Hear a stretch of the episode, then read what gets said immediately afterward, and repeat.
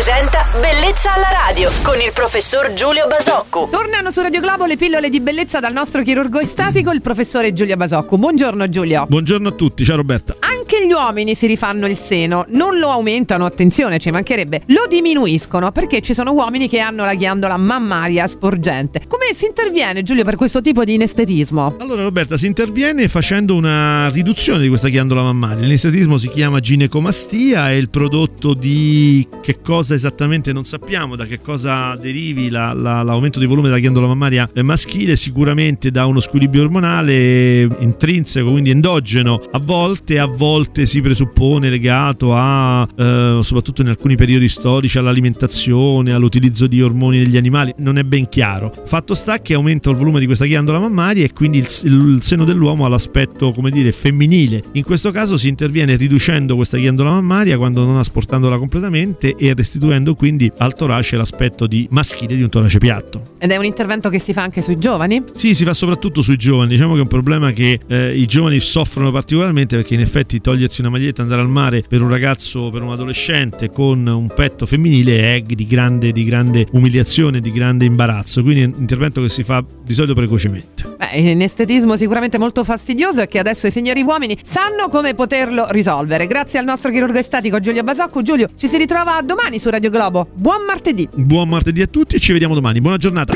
Bellezza alla radio.